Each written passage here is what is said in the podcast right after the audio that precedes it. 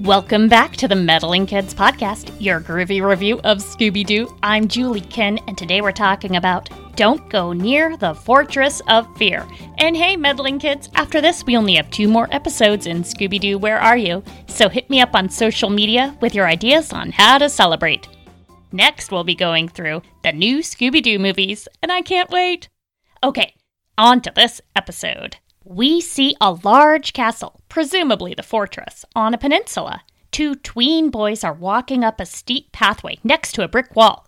Diego, one of the boys, says, Hurry up, Pedro. It's almost time for the ghost of General Juan Carlos to appear.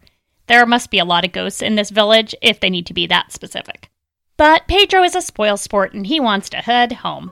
Oh, by the way, they both have pretty offensive stereotypical accents, which I am not going to bother replicating. Diego encourages Pedro not to be scared, and he holds his hand and promises to protect him. It's a pretty heartwarming start to the episode. I sure hope these boys don't get hurt by any weird ghost creatures. Evil laughing stops them in their tracks. They see a large Anglo man in medieval question mark military uniform and helmet, and they hug each other and run away. We then see the weird dude light a cannon quite gleefully and presumably he kills the boys, but we don't know because all we see is a big blast.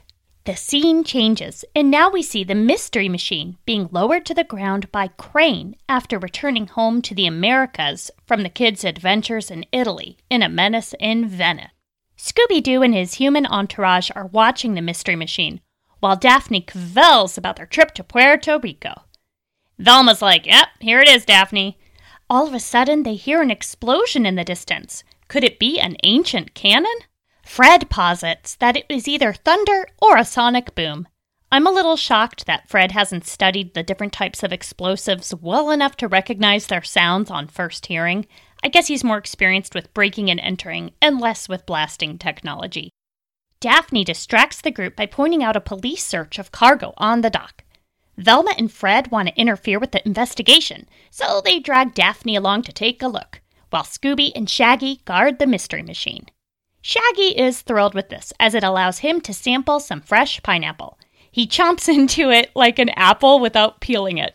By the way, this is how listeners Paul Shomo and Chris Osborne insist they eat kiwis.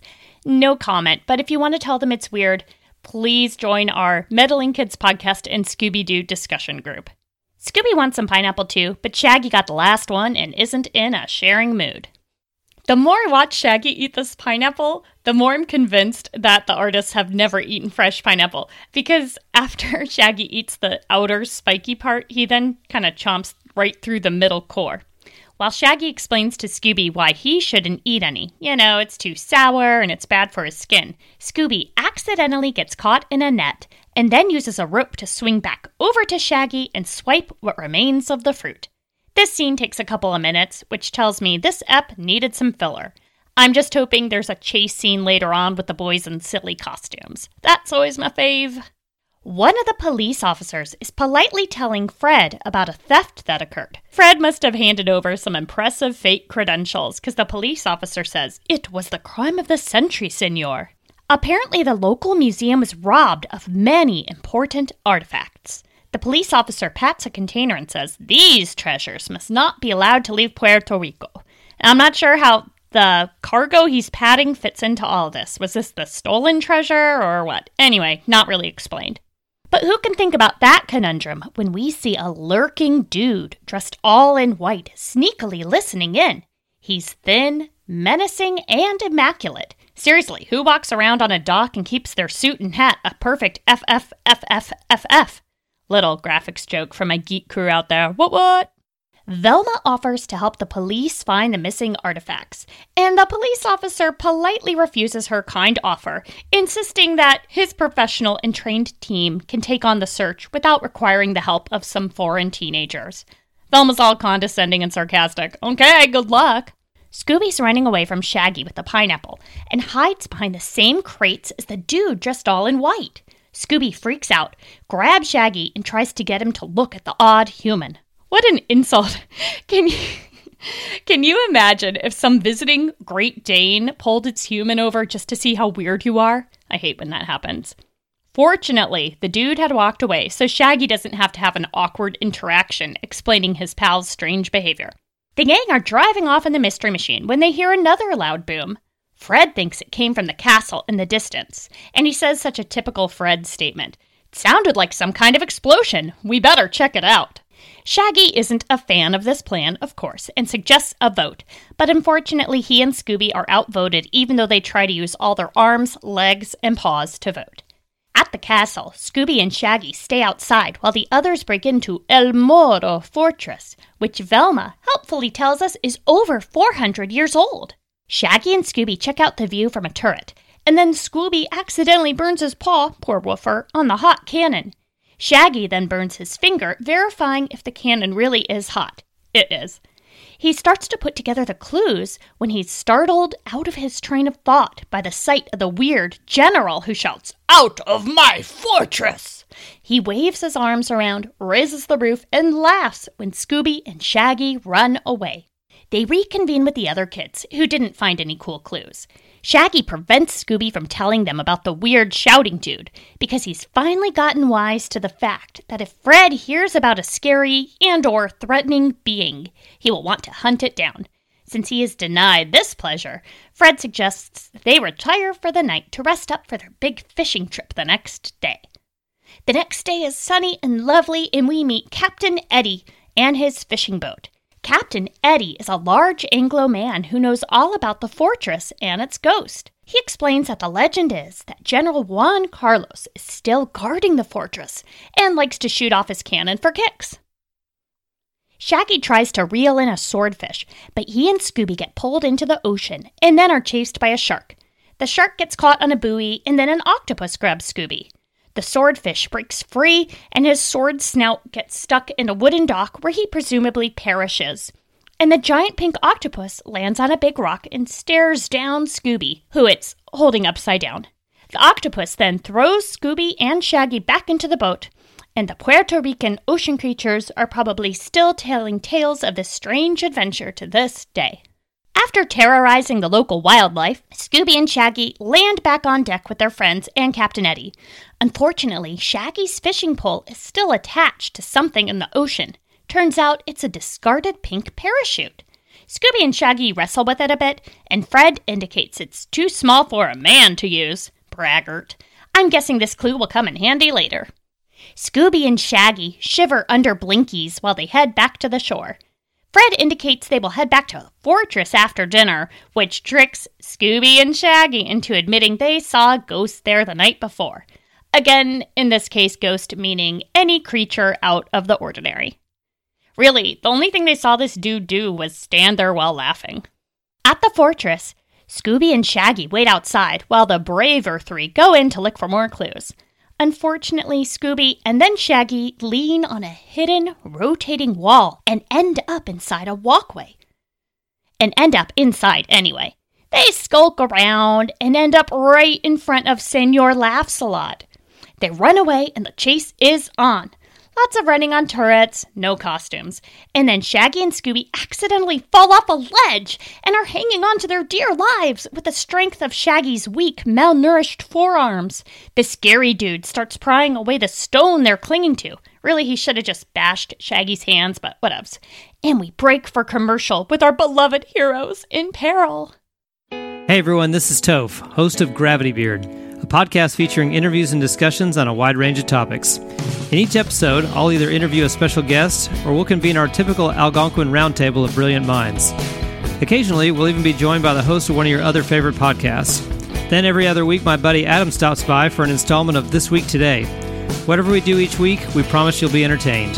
You can find Gravity Beard on Podbean, Apple Podcasts, or anywhere else quality podcasts are sold. And you can always find us and other indie pods in the Underdog Podcast community on Facebook. We're also a member of the Podfix Network. Come check us out. Gravity Beard. It's what your ears will want to be listening to.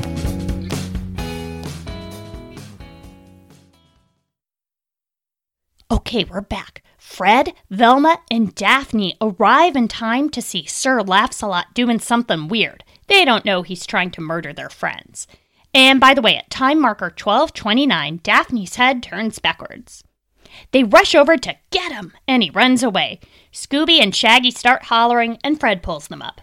Then Fred does a real Fred move and drives off with the girls in the mystery machine so Velma can do some sleuthing in the Hall of Records. He deliberately leaves Scooby and Shaggy so they can keep an eye on things and continue to process their emotions by confronting their nightmares directly.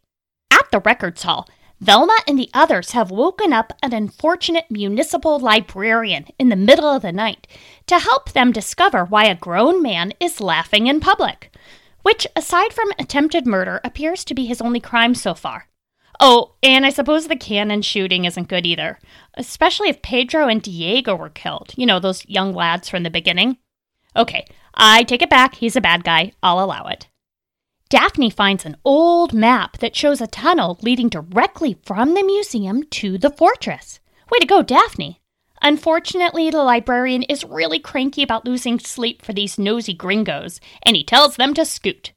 The kids are surprised by his lack of middle of the night hospitality, but I totally get it. My daughter likes to wake me up in the middle of the night to ask questions like, Do slugs taste like? And I wouldn't put it past her to ask me about municipal Puerto Rican maps. Next, the kids go to the museum, and on their way, we see the man in white from earlier in the ep. I totally forgot about this dude. He's still looking pristine and kind of creepy in a stalkery way. Seriously, how does he keep his clothes so perfect? He follows them to the museum and continues his espionage. The kids are trying to find the best entry point into the museum when Daphne trips over a cracked piece of pavement, slides into an out of order phone booth, and reveals a hidden entrance in the ground. Fred leads the girls down the hole and through a long tunnel underground. The dude in white follows behind them. The kids see a light at the end of the tunnel, and this is not a metaphor this time, but a treasure trove and a lit torch on the wall. There's crates of gold, jewels, and priceless antiquities. Velma finally shows some sense and suggests they all head back to get the police, when all of a sudden part of the ceiling caves in. Fred bravely pulls the girls to safety, and up above we see Scooby and Shaggy startled by the noise and trying to find the source. Their attempts to go up and down staircases are hampered by Sir Laughs-a-Lot, who has one of those tricky levers that turns staircases into slides. We haven't seen such a cool staircase since season one, Never Ape an Ape Man. They slide down a staircase, through a trapdoor, and land in a crate full of cannonballs, next to Fred, Velma, and Daphne. Another funny animation mistake at minute 1644 Scooby and Shaggy jump into their friend's arms, but they are momentarily outside near a grassy lawn and deciduous trees, and it looks like they're in the Midwest. The next moment, they're all back in the underground tunnel, so this must have been a drug induced hallucination. A Shaggy hallucination, not a Julie Kinn hallucination. Velma is looking for an exit, Fred finds more pink parachutes, and Scooby starts juggling cannonballs. One of them is actually hollow, they discover as it breaks open. Velma finds a way to unlock a secret passage out of the brick wall, but instead of escaping to get police assistance, Fred takes matters into his own hands and uses the junk they found to make a trap. During their stand up scrum, we see the shadow of the dude in white lurking nearby. Scooby and Shaggy see his silhouette and run away. He reveals himself to the remaining three as Inspector Hernandez of the Puerto Rican police, and he congratulates them on finding part of the missing treasure. His monologue is interrupted by Sir Laughs-a-Lot, swinging in on a rope and heading for the treasure. They chase him, but he runs into Scooby and Shaggy. He climbs up a wall and tricks Inspector H and the big kids into getting trapped in the dungeon. Meanwhile, Scooby sets off the trap that was meant for Sir Laughs-a-Lot, and he's covered by a parachute. But he runs into Sir Laughs-a-Lot. Sir Laughs-a-Lot gets trapped in the parachute with Scooby and all wrapped up in ropes.